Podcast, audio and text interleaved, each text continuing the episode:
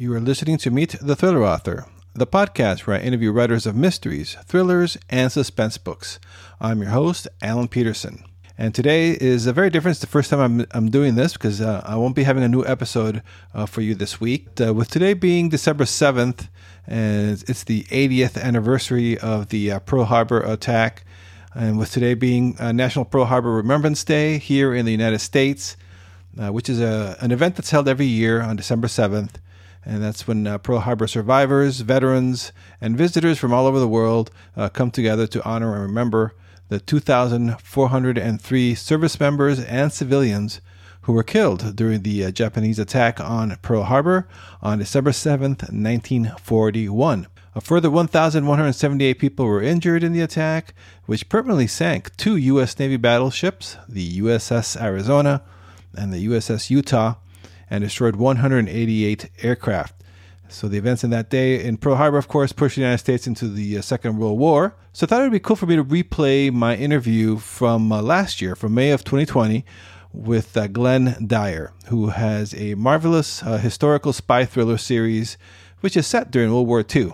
And so um, I'm bringing that uh, interview to you again uh, for this week. but just to reiterate, this is not a new interview; it's a replay for my interview with Glenn from last year for episode number 103. So, with that out of the way, um, I'll be back next week with a new interview. But uh, for this week, uh, enjoy this uh, replay uh, with my of my interview with uh, Glenn Dyer. All right, take care. Yesterday, December 7th, 1941, a date which will live in infamy. You are listening to Meet the Thriller Author, the podcast for interview writers of mysteries, thrillers, and suspense books. I am your host, Alan Peterson, and this is episode number 103. In this episode of the podcast, we'll be meeting Glenn Dyer, who writes historical thrillers set during World War II. Uh, Glenn has long been fascinated with the World War II, and he used that and his passion uh, for historical thrillers uh, to begin writing his uh, Connor Thorne series. The uh, Torch Betrayal was the uh, first book in that series, and the Ultra Betrayal was uh, published on uh, June 9th. I was very excited to talk to Glenn. I've been a lot fascinated with World War II myself, especially with the OSS, the uh, precursor to the CIA, uh, which features prominently in his books. And so we'll be talking to Glenn about that and a whole lot more. So stay tuned for my interview with Glenn Dyer coming right up. And I'd like to ask you to please remember to rate and review this podcast wherever it is you're listening to it, wherever it is you're subscribed It helps me get the word out uh, by if you take some time to rate it and review it. So I appreciate you helping me get the word out about the uh, podcast. For show notes and other interviews, uh, make sure to check out the uh, website at uh, thrillerauthors.com. Okay, here is my interview with uh, Glenn Dyer.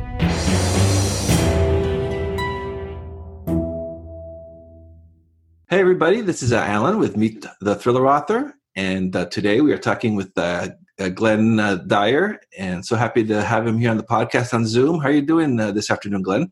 I am doing fine, Alan. I'm uh, very grateful. Uh, I'm and can't believe I'm actually talking to you. Uh, you've you've had some pretty high power authors on your podcast that I've enjoyed listening to, and I'm uh, very happy, thrilled, and humbled to be amongst them. So thanks for having me. Oh, great! Well, thank you for uh, for coming on. I'm excited to talk to you. I've been uh, I told you offline before. I've been a, I was a big fan of the OSS, and we'll get into all that uh, as we get going here. But uh, I really like the the hook or of your books. But but before we get into all that, can you tell us a little bit about your background? Yeah, so um, I grew up in New Jersey, and uh, um, got uh, very, very lucky. Uh, I picked a uh, uh a major in college in broadcasting and film, and uh, in that particular career choice, it's very hard to get your first job. Uh, it's very important to know somebody already in the business because it was was at least in the late seventies, mid to late seventies, still still a pretty small business. Cable hadn't grown to the degree it, it, it, has to this point in time. And I was lucky enough to get a roommate in my uh, junior year in college who was already working in the, the television business. And um, uh, we became fast friends. I got to meet his friends who also worked in the business. And was lucky enough to get a job right out of college. And uh, I stayed in uh, the broadcasting business for about 37 years. Uh, it moved me and my family around from Massachusetts to Utah to Dallas, Fort Worth to Washington, D.C. to Denver, and then back to Utah. So um, the moving was tough, but you know it was something you had to do in order to grow within the business. And then um, uh, I always had a, an interest in writing, going back to my senior year in high school, and dabbled in it during my broadcasting career, but never worked at it on a full time basis. Was always distracted by my my career and raising a family, and and I guess I just wasn't disciplined enough uh, during those years. But when I did take an early retirement and we came back out here to Park City, Utah, it was uh, one of those moments where it was uh, put up or shut up, hmm. and uh, I decided to, uh, you know, you know, follow through and at least crank out a, a draft, a full manuscript draft of an idea that I had been working on on and off for a number of years, and uh, so uh, that that that got things going. And I took. You know, there's so much advice out there about not just how you write a, a novel, but also you know the publishing business. And uh, I read early on that it would make a great deal of sense if you wrote uh, a series. One book sort of helps the sales of the next book, and, and so on. So I, I came up with a, uh, a, set of characters, and I based those characters during a time uh, of uh, history that I had a great interest in since uh, I was a young young kid growing up in New Jersey, and that was World War II. And um, I figured out that uh, you know the OSS uh, had a, bunch of extremely colorful characters uh, in it, uh, led by a very colorful character in uh, William Donovan, and so it was. you know, from there, things kind of came together, and um, I, am about, about ready to release the second book in the series and am uh, currently working on the third book. So, um, yeah, it was, uh, you know, once I paid attention to or, or worked full time at it, I was able to uh, pull things together. Although each each book is a challenge unto itself, it gets only just a little bit easier uh, with the the next book. Uh, but it, it's it's always a challenge. So uh, that's sort of been my journey.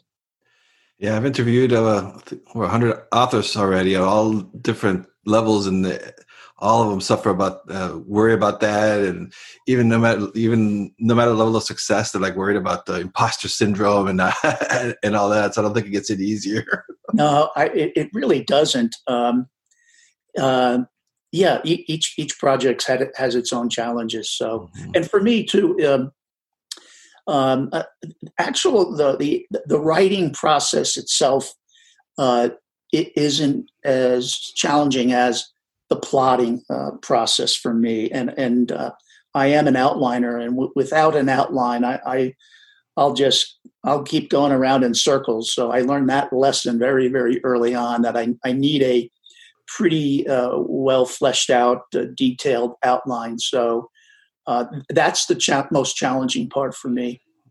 And was the Torch Betrayal was that the first book that, that you published? That's your first one. Yes, it, it was, and um, I, I, mentioned I worked on it for a number of years, and I'm reluctant to say, but I will that uh, I worked on it on and off for almost 20 years. Um, I, I, think the one uh, danger for me, and I think for a lot of people who are writing historical fiction is you can you can really get immersed in the research and uh, if it's a time period that you you've always had an interest in uh, you you can get mired in the research you just keep digging deeper and deeper mm-hmm. and deeper and you you realize oh my gosh i haven't written a word in two weeks uh, so um, yeah that that's the fun part of it uh, but but I, have gotten more disciplined about that. Uh, uh to this, with my last book, I, I, did as much research as I felt was necessary to help tell a compelling uh, and uh, believable uh, story. Um, and then if there was something I want to go back after, you know, out of pleasure, I can always do that. So. And that's the uh, the second book is coming out in June, right? That's the Ultra Betra- Betrayal. Yes. Yeah. So can you tell us a little bit about that story and tell us about the Corn, uh, Connor Thorne? Yeah. So, um, like the first book, um, I, I, I thought it would be interesting if uh, the, the premise of of the story for the first book, second book, and the third book was inspired by some historical event. Um, you know, some mystery, some uh, questionable situation that maybe uh, the the end result wasn't uh, reported. Um, and I thought that that would sort of be a nice leaping off point uh, to build a story around. So in, in book one, I read about a um, uh, uh, a document that was uh, that was going to be a part of General Eisenhower's wartime diary. Uh, and this document had uh, the key directives for Operation Torch. Uh, and, the, and this document went missing during a process of microfilming. Um, and the document uh, was never found. And uh, this information was reported by Eisenhower's naval aide, Harry Butcher. And I just thought, well, if the invasion still occurred, um, something must have happened to the document that they felt secure enough about to, to not postpone the invasion. So I built a story uh, about around that event. In the second book, uh, I, I, came across in my research uh, a story about a um, a Polish uh, engineer who was Jewish who uh, worked in a, a German factory uh, that was building Enigma uh, machines. And these machines were used to send and receive coded uh, messages from, uh, you know, the high commands down to, you know, forces in the field. Um, he uh, sold some information to the British to help them figure out how to break the Enigma codes. Um, he was flown when the Germans uh, were uh, uh, closing in on Paris, he was flown uh, to safety in England. Uh, and then, as soon as he arrived, a couple days later, he went missing. So this this this engineer mathematician who had direct knowledge of the the level of success of the British in breaking German codes, he goes missing and is never found. For me, that was a nice leaping off point too.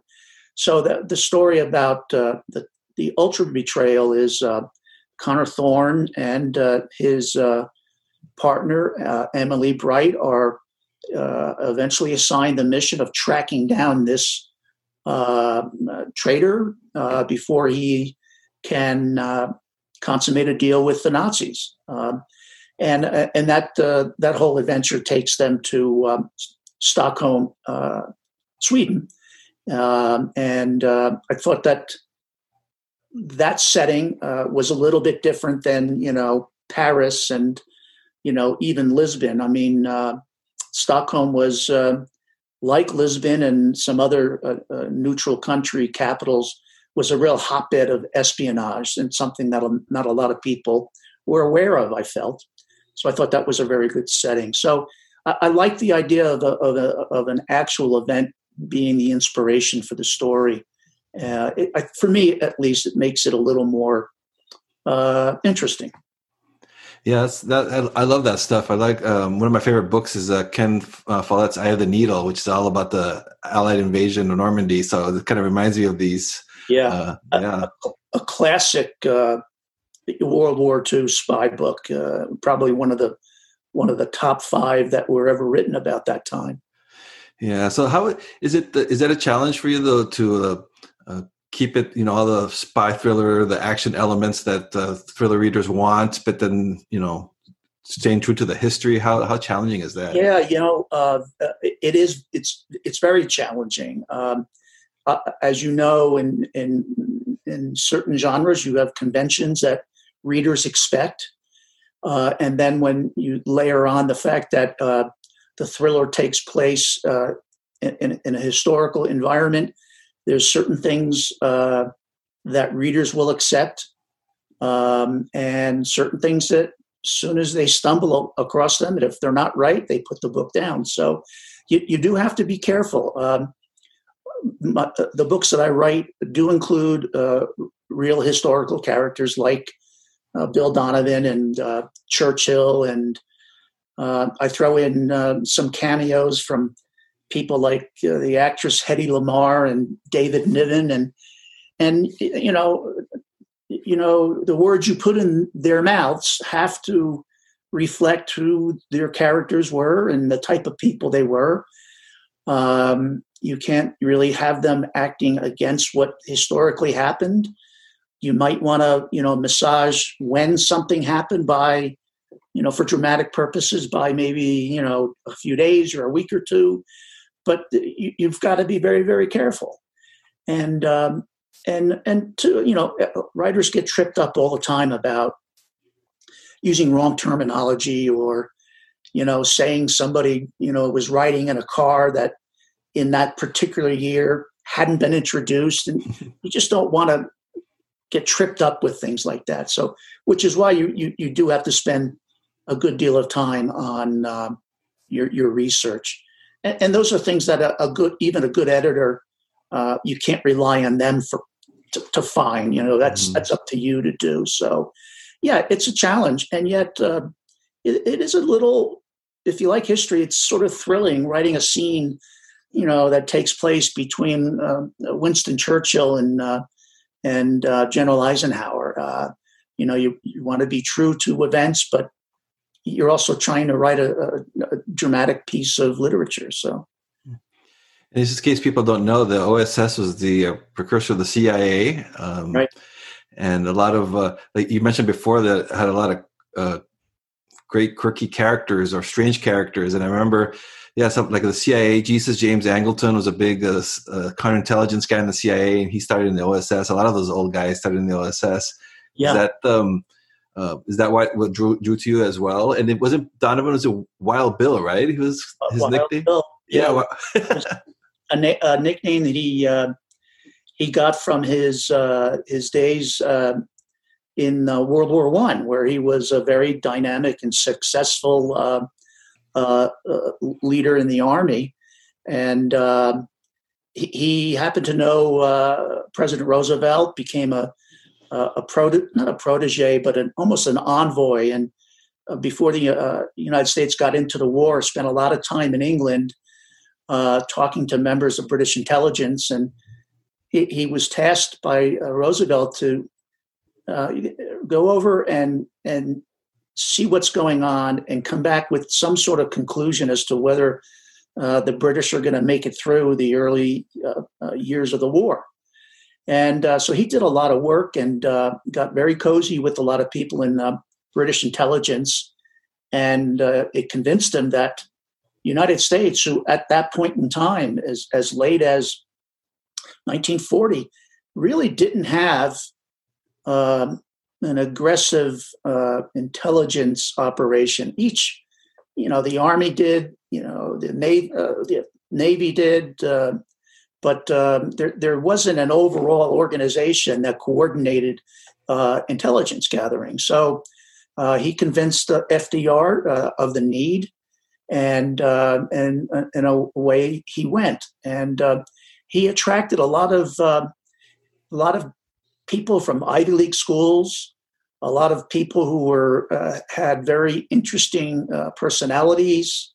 I think everybody has heard that you know Julia Child was a member of the OSS, and Sterling Hayden, who uh, was a famous uh, actor in Hollywood, um, had a very colorful OSS career, and um, and and there's a lot of people that were in the OSS uh, who came out of the war and never spoke of their activities, but it, it, he he attracted an eclectic group of people.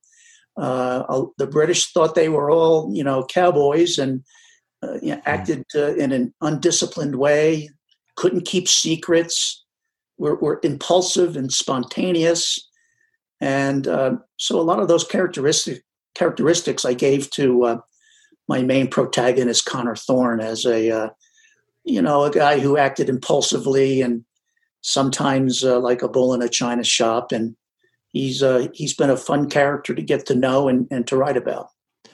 Do you have uh, one specific uh, historical character in mind when you were writing, uh, developing Connor, or is it from all different sorts of different people?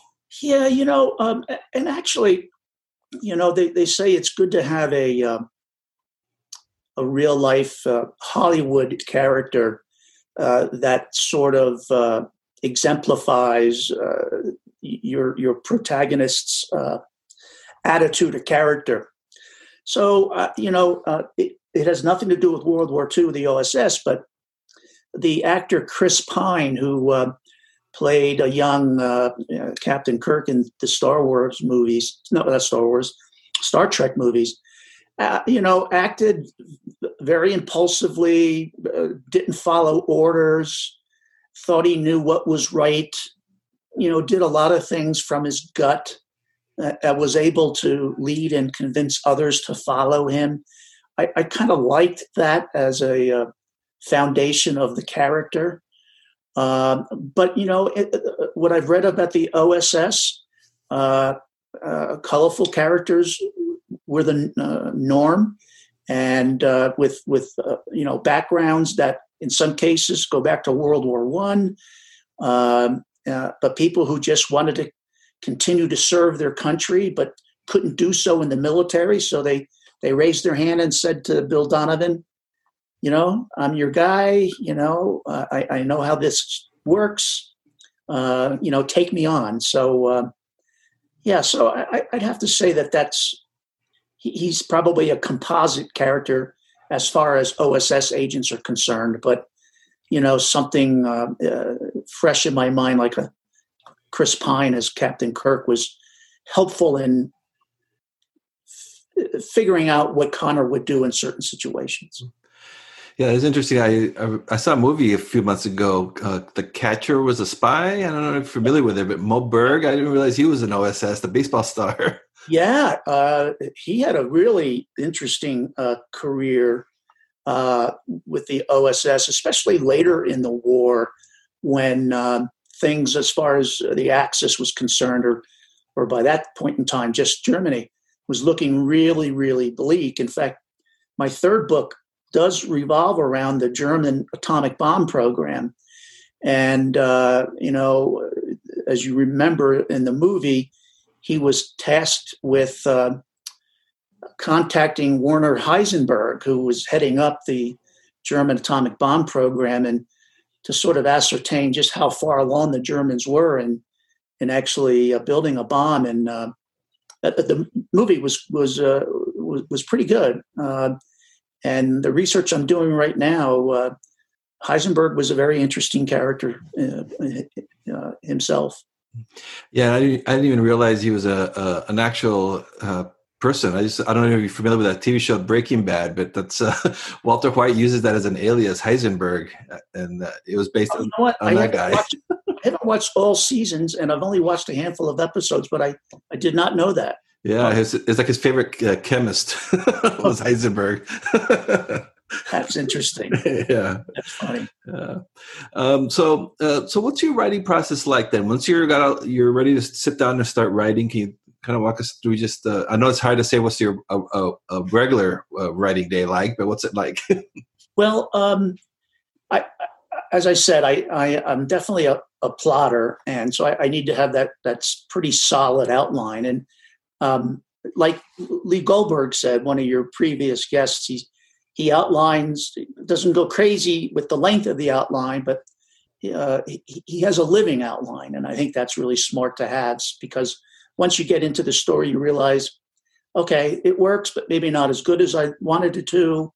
Maybe I need to go back in and tweak my outline. So it, it for me, it starts with a, a solid outline. But but even before that, like I said, I I like to find a piece of history that, you know, could present as a part of a premise a, a good what if. And uh, um, if I can find that that event, you know, that somebody might be interested in what the answer is or how something got solved.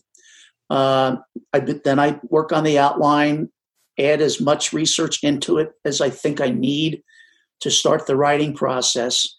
And then for me, like I said, the writing, um, you, you know, I'll I have good days, I have bad days, and uh, um, you try to stick with it when you're having a really good day, when things are flowing, and not just not just from a word count standpoint, but that the words you're writing just really feel good, and uh, uh, you, you, you just feel like you're in a zone. So I I don't uh, I don't have a word count goal on a daily basis. Uh, I don't feel like um, I don't.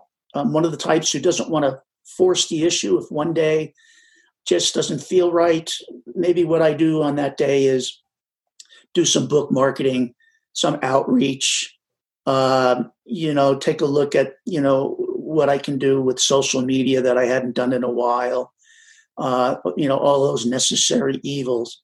So yeah, I, I try to be uh, I, I try to be a little forgiving as far as you know how much I do and how how often I do it. But once I have my outline, I definitely want to uh, keep momentum going uh, to the best of my ability, and just to get that first really crappy uh, first draft done. And then I take a little bit of a break, maybe a couple of weeks, let it percolate a little bit, and um, and then uh, and then go back and and probably before I send anything to an editor, I'll probably do two or three more drafts. Um, I, I just started with my second book, sending my outline out before I started to write, just to see if I was on the right track, and and that that saves some time, and I'll, I definitely will continue to do that. Oh, so, oh, so you send the outline to an editor, or yeah, uh, oh. you know, developmental editor, just mm. to just to see if um, you know. Uh, listen, there's still so much to learn about the yeah. writing process, and and I admit that I'm a novice. I'm still learning a lot, and um, you know, I'm definitely smart enough to listen to advice. And if I'm missing some big elements, if my subplots just aren't working or getting in the way if my uh, if my main antagonist isn't isn't bad enough or if i haven't clearly stated what their goals are i mean you know uh, it, i think it saves a lot of time so uh, it, and, and that helps keep the writing uh, momentum going too when you're not stopping down often to hmm. you know ask yourself the question you know, is my antagonist mean enough? Well, it's already been asked. It's already been answered. So. And what uh, what tools do you use to uh, to write your your stories? You use like Word or another writing processor? Yeah. Uh, okay. So I have to admit that I have uh, I have owned Scrivener for uh, maybe six years, and um, every time I hear an author say they can't live without it, you know, like you know Joanna Penn, I, I, I then go back and try to get my head back into it. And each time I do, I get a little further along. But um, I still find it um, really um, complicated. And, uh, you know, I'm pretty good technically, but again, still learning a lot. Uh, so in the meantime, what I what I typically do is work, uh, write in Word, uh, which is can be cumbersome, especially when you want to start moving uh, scenes and chapters around. There's, you know, a lot of, uh, you know, cutting, copying, and pasting, and that can get kind of old. So um, once uh, once I get this outline for book three done, uh, I think uh, I'm going to spend a good couple of weeks with Scrivener uh, to see if I can't, uh, uh, you know, get get the most out of it for this next book. Um, I, am again going to give it another whack, and we'll see what happens. Yeah, I think um, I had. Yeah, I think I had Scrivener for for several years too before I, f- I finally clicked together. Because yeah, it's at first it could be a little overwhelming. yeah, yeah. So, uh, but uh, but you know the the new release. Uh, I've taken some uh, tutorials. Uh, does seem to offer up a lot of uh, baked in tools that that I think help help writers pull manuscripts together. Yeah. So, were you a fan of the the spy thrillers, like thrillers in, in general, uh, as a reader before you started to uh, write your own books? Yeah, I, I, think I've read a great deal of World War II f- historical fiction. Um, I, I, have read a, a ton of W.E.B. Griffin books. Mm-hmm. Uh, he's got you know a couple of series based in World War II, but you know other series based on um, uh, you know uh, Vietnam and CIA and so on.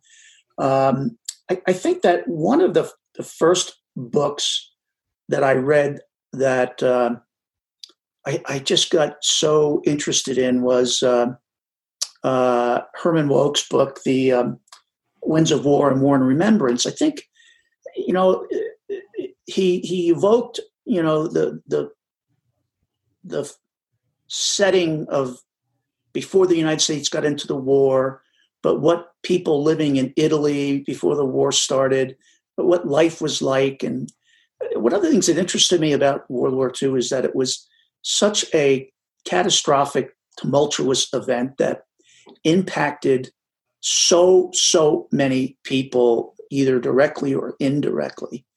Uh, you know, unfortunately, much like the, the COVID crisis is doing right now uh, with with you know gratefully not as much loss of life, but um, the fact that uh, it, it, was in some ways a romantic time, uh, a time that people harken back to as you know the, good old days, even though there was a lot of uh, terror uh, attached to it. But you know, some of those books for me evoked a time that I, I could you know could immerse myself in and sort of get lost in, and um, and uh, I think for a long time, I always wanted to write a book that could take somebody back and make them really feel what it was like uh, to, to live through, you know, that, that period of time of uncertainty, of great loss, of deprivation. Uh, you know, you know, it just uh, it just still boggles my mind the the amount of countries, the, the, the loss of life, the amount of destruction um, so um, yeah, I, have read a, a, lot of books, and uh, uh, both. Uh, and by the way, not not just fiction, but nonfiction too. There's some some great books out there uh, that really get down into the weeds as far as uh, what happened and why things happened, and uh, and so on. So. Yeah, I think that's great too that you're keeping up the that history alive because I would imagine that I believe most of the what was that now? So we were talking about 70, 80 years ago that this happened. And I'm sure yep. a lot of the OSS agents are, are probably not having, are starting to die off now. Probably not too many of them left yep. now. You're right. Um, you're right. When I, one of the things uh, that I do, and I, I sort of uh, have taken this uh, cue from uh, Steve Berry, who who writes the Cotton Malone series. Uh, his books are deeply immersed in in historical phenomena and events and uh, things, uh, historical mysteries. And one of the things that he does, besides writing great thrillers, is uh, at at the back uh, of his book, he'll he'll explain things, the historical background of certain things, what was real, what he might have played with dramatically. excuse me, and um, I, I, learn a lot from that section uh, his author notes. And I, have I've done that with uh, my first two books, and just to let people know, you know, where did I play with things dramatically? Um, maybe going into greater detail about something I mentioned briefly in the book, giving uh, you know readers uh, you know titles of books I used in my research that if they were interested might want to go back and read about. Um, and I think that uh, I'd like to think that's helpful uh, in keeping uh, the history of that event fresh for people. Yeah, and I also noticed you got a great blurb from uh, Steve Berry. That's, uh, yeah, on book. Uh, book. one and book two, and I got a. Uh, I was very pleased to get a really nice blurb from Jack Carr, who's who's pretty pretty hot right now as a thriller writer. His third book was uh, just became a bestseller, uh, a New York Times bestseller. So um, really pleased that he liked what he read. So. So, uh, so what's next then for you? You say you're working on the third book. What's next for you and uh, Connor? Yeah, you know, so um, as I said, I was uh, I've been doing research on the German atomic program, uh, but it that that the idea uh, germinated from some uh, piece of research that I stumbled upon. Uh, there was an Italian physicist who was apparently an extremely brilliant theoretician who uh, in 1938 uh, went missing. And uh, his, his body, uh, it was never found. Uh, a lot of people think he was he attempted suicide while uh, on a ship going from Palermo to Naples, and um, so he disappeared. And uh, speaking of uh, Werner Heisenberg, uh, the two of them were very, very close friends. So uh, I'm going to build a story about what happened to this Italian physicist, uh, and it will involve Heisenberg and the Germans needing some help with their program and discovering that that this physicist is is still alive and. Um, uh, I think uh, I'm going to have him hiding in a monastery somewhere. So, you know, Connor, you know, OSS finds out about it, and Connor is uh, put in charge of uh, tracking down uh, the uh, physicist before the Germans can. And it's sort of a race against the clock.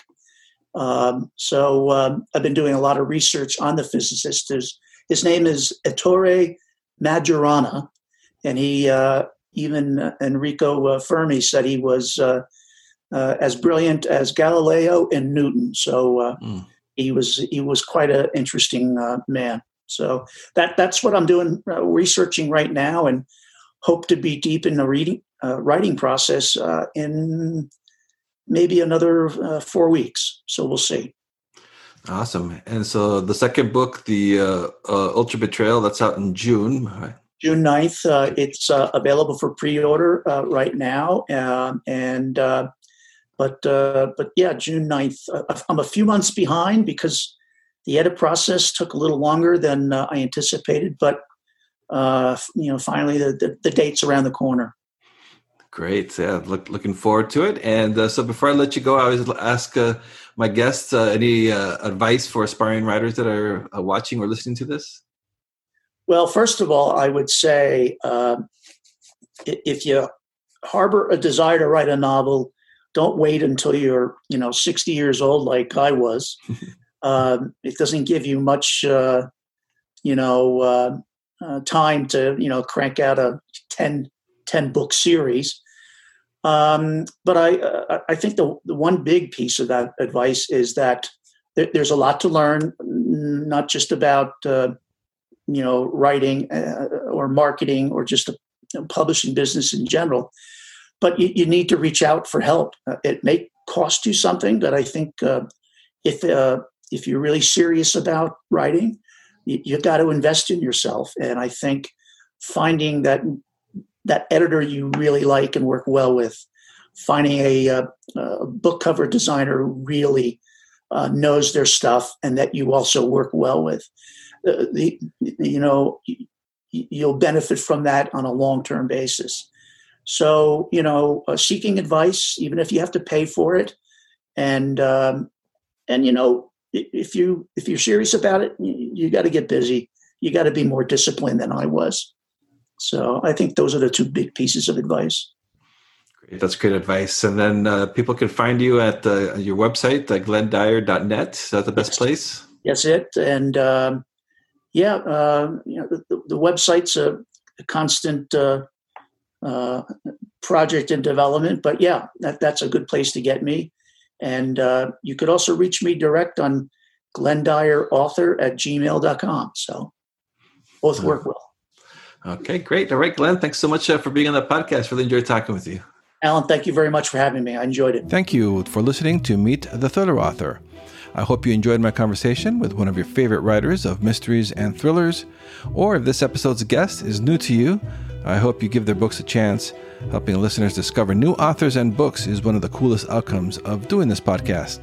As always, you can head over to thrillerauthors.com to sign up to my Thrilling Reads email list. That way, you won't miss out on any great deals in thriller and mystery books. You can also check out all the links and resources in the show notes for this episode over at thrillerauthors.com. And also, please do subscribe to this podcast if you haven't done so already and leave a rating and review wherever it is that you're listening to this uh, show. If you have done that already, I thank you. Uh, I really do appreciate your support. For my other links to my author website, social media haunts, and more, uh, check out thrillingreads.com forward slash links. All my links will be uh, on that uh, page. So that's it for this episode. Uh, see you next time and stay safe out there.